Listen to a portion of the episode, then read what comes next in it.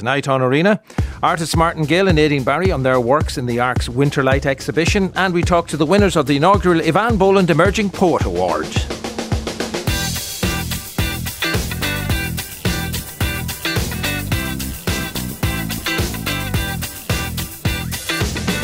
51551 is the text. You can tweet the programme at RTE Arena. Winter is often seen as the bleakest period of the year, the season of nature's retreat to be endured and battled through until life resumes in the spring. But an exhibition at the Ark, the Cultural Centre for Children in Temple Bar in Dublin, looks at the joy, hope, and beauty to be found all round us in wintertime. Winter Light features commissioned pieces by a range of Irish artists, including Aideen Barry, Gowan Dunn, Martin Gale, Martina Galvin, Orla Kaminska, and others. The exhibition exhibition runs until the end of January. And joining me this evening, two of the artists involved, Martin Gale with me in studio here in Dublin, and Aideen Barry joins us from Limerick, where her large scale exhibition by Slight Ligaments is about to open. We'll talk about that also.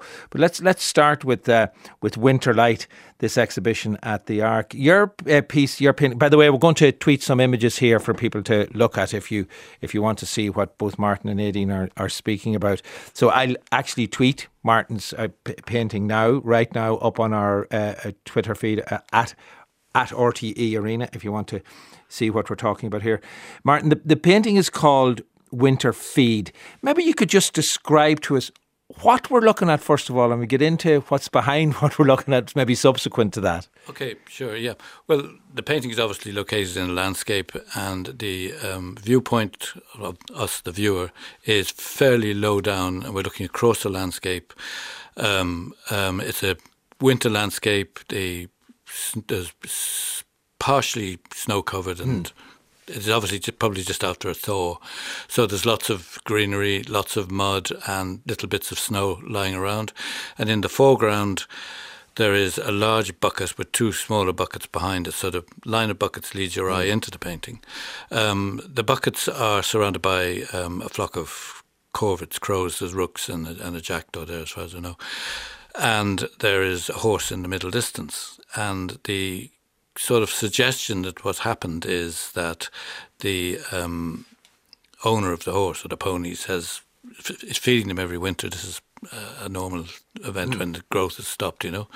And uh, I've noticed because I live, I should add, I live in the countryside, yeah. so I see this. And one of the things about painting landscape and living in the landscape is, when you live in it, you become familiar with all the tiny little minutiae of everyday um, existence within it, everyday the workings of the place, the outworkings, as I think Seamus Heaney called it, but it's just the way that um, people deal with the landscape they're living in and the way the landscape kind of deals with people as well. Yeah, because you're, you're not, I, th- I think, without putting words in your mouth, I hope, you're not uh, seeking to give us here even if it was a summertime landscape, for example, you're not looking to give us some kind of romantic idyll, some rural uh, mystical beauty. You're looking at something much more practical and, and real. Well, absolutely, yeah, yeah. I mean, it's I'm not interested in painting scenery. You yeah. know, these not about these are not wide-eyed appreciations of nature or, or, that sort of thing. It's much more the cut and thrust and day-to-day business of living in a landscape. And that business about uh, feeding horses or whatever stock it is in the winter is it's kind of ritualistic. You know, the people go at the same time every day, leave the mm. buckets of grain out. The birds, uh, the aforementioned corvids, are really wise to this, and they begin to gather in the trees and bushes nearby. Wait till the, the animal's been fed and has moved away, and down they come and help themselves to you know what is left over, and that's what's going on in the picture. There's uh, there's one rook sitting on the on the rim of a buck of a bu- uh, bucket rather, and then there's four or five other crows flucking and around. There's, there's, one of them almost looking out at us saying, hey, what, "Yeah, what are you what are you cried at?" That's it. Yeah, there's a touch well, of that about I it. mean, they are incredibly intelligent birds, mm. and they they are great problem solvers. Yeah, I know from feeding birds in the garden that you know you spend half your time trying to keep the crows, find ways of keeping the crows keeping away the crow, the yeah, exactly. for the smaller birds. Exactly. Now, I'll come back to your painting again, Martin. But in the sure. meantime, I'm, I'm going to uh, tweet up one of Aideen's. Uh, uh, this is, the, I suppose, the overall. Uh, picture from this is from the catalogue. The overall picture of of your work, uh, a snapshot of your work, Aideen. This is a. You might mm-hmm. describe to us what we're looking at here uh, at RTE Arena. If you want to see the image on on Twitter, it's a projection yeah. up onto up onto the wall and on the floor uh, the floor of the Ark as well. Maybe explain what's involved here. That's right, Sean. Yeah, so it's a, a huge architectural kind of uh, intervention into the beautiful Ark building. So I used the long room gallery and I made this installation over kind of two floors that went up the wall, but also could be seen from above down from the landing in that gallery. Mm. And it's a large vinyl wall drawing. So it was one of my drawings kind of exaggerated and blown up uh, so that it kind of looked like it grew from the floor upwards or from or vice versa and then i projection mapped these animated kind of performative lights moving all the way through these kind of tunnels or systems through the uh, drawings yeah. so it's um, it's kind of magical. I also, I mean, I was really thinking about who my audience was going to be and who are the people who are going to interact with this. And of course, like the context of the Ark mm. is that it's really curated around the experience of the child and uh, I wanted them to feel that you know you're told don't touch the artwork. In this case, you can be in the artwork. Yeah, you, you can, can, go right, underneath can, it. You could walk yeah. on walk on those projections yeah. on the floor, and you can be. You yeah. I suppose maybe some of the projections might even hit your foot or your body if you're walking in and around there. Exactly. I, I presume exactly. that was part of the idea.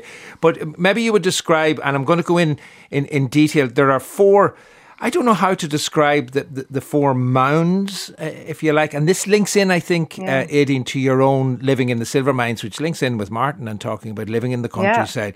Yeah. You you live in Tipperary near the silver mines. Uh, maybe yeah. you describe those. I'm going to call them pods, but you can correct me and tell me what I should be calling them. and as we're doing that, we might we might go into the detail of one of them as well. Yeah, sure. So they're kind of like islands. And it was really interesting hearing Martin talk about his relationship with the rural landscape because my rural landscape is quite an unusual place. Like underneath our house, there are all these tunnels that go down for miles and miles for like nearly a thousand years of mining history in the mm. area. And our local neighbours used to say, you know, that night you could hear the minder, mine, miners, you know, as you put your head on asleep on the pillow, they'd be working through the night.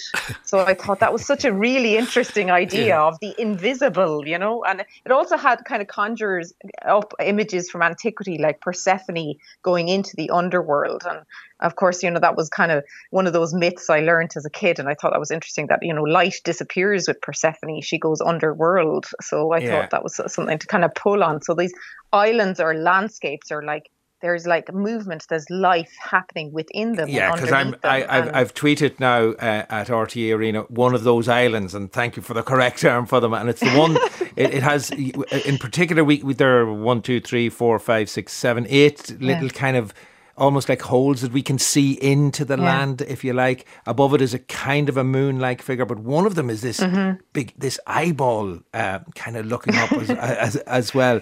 Is, there's a kind of a mythological element to all of that, I'm presuming. Yeah, there is, uh, and and also it's a bit like you know. I, one time I tried to climb the mountain from the back of our house, you know, up to the silver mines, and my my neighbor Richie O'Brien came out and he said, "Don't go up there now. You'll fall down one of those holes, and what we'll do then is we'll bring the priest out to bless the hole." And I thought this is interesting. I could be in stuck in a mine trying to cl- call out from here, you know. so I thought I'm going to make a bit of work kind of about me being stuck underneath, also like yeah. Persephone or something. So yeah, certainly you're, you're, Martin Martin's having a good laugh at, at the thought of that, and, and a lot of it, it, it did strike me, Martin, how much even though they're very the style obviously of yours and Aideen's works very very different but the themes are, are quite similar. I mean going back to your going back to your image um, it, it is as much as anything else when when Aideen talked about the miners underneath i thought i wonder what kind of noise those crows make as they're pecking at that food. That started to strike me. But the other thing that, that struck me in, in that winter feed uh, illustration, which I have up there on Twitter again now at RTE Arena, it's the the telegraph poles or the electricity lines that are there in the background. All the time we're looking at man's intervention with the landscape here. Yeah, well, that's right. Yeah, and it's interesting because um, man's intervention in the landscape is it's surprising how quickly it can be eradicated. I mean, even Aideen's holes probably mm. she's unlikely to fall down one. I imagine. You know, hopefully anyway. There are easier ways to get to heaven, but uh, it's um, it's just the power of, of, of the landscape. You become aware of it when you live in it. You know, it's the not so much the power, but the permanency of it. And you know, people come along, they live there, they die out. You know, it might take generations, whatever. But the, the landscape just goes on.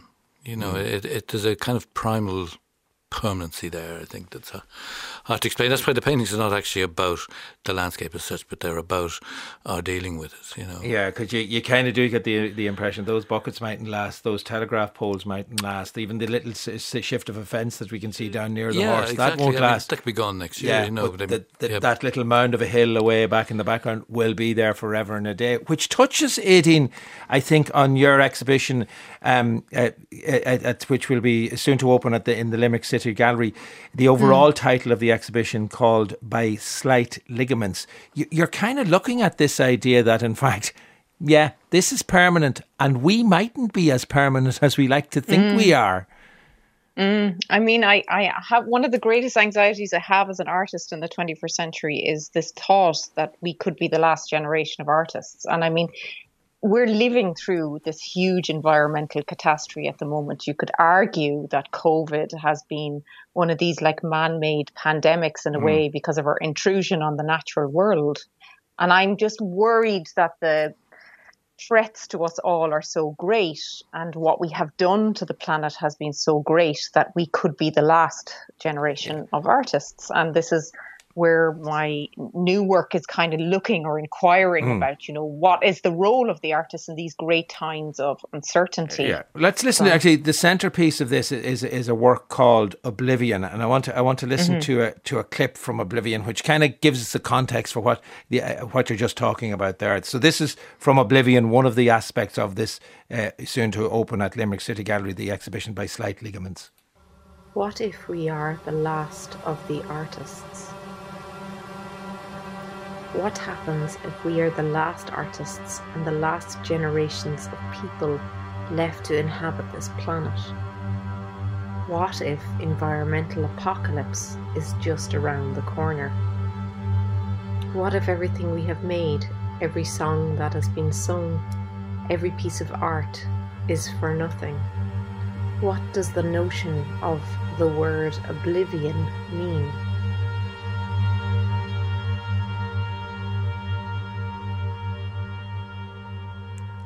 That's a, a, clip there from there's there's a sound aspect I should have explained Aideen Barry to, mm. to the mm. exhibition as well. It's a, the music network. You have music involved in it, several musicians involved yeah. in, in, in what you're doing.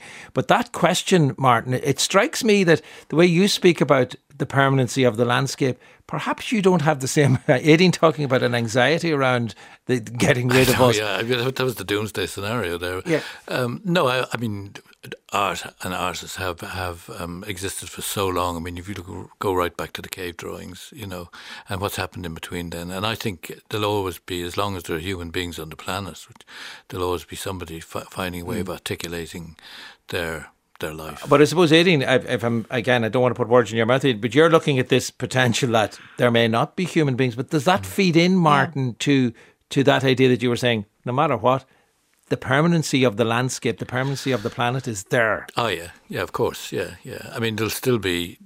I mean, the topography may change, and mm. as you say, we may be all gone. But as long as the planet's in existence, there'll be, you know, mountains, valleys, hills, trees, whatever. Is that any kind of a consolation to you, Aideen? Because there is there is a kind of anxiety around the, the, the, piece. It would be said overall. We, you know, we get this. There's a performative aspect to it.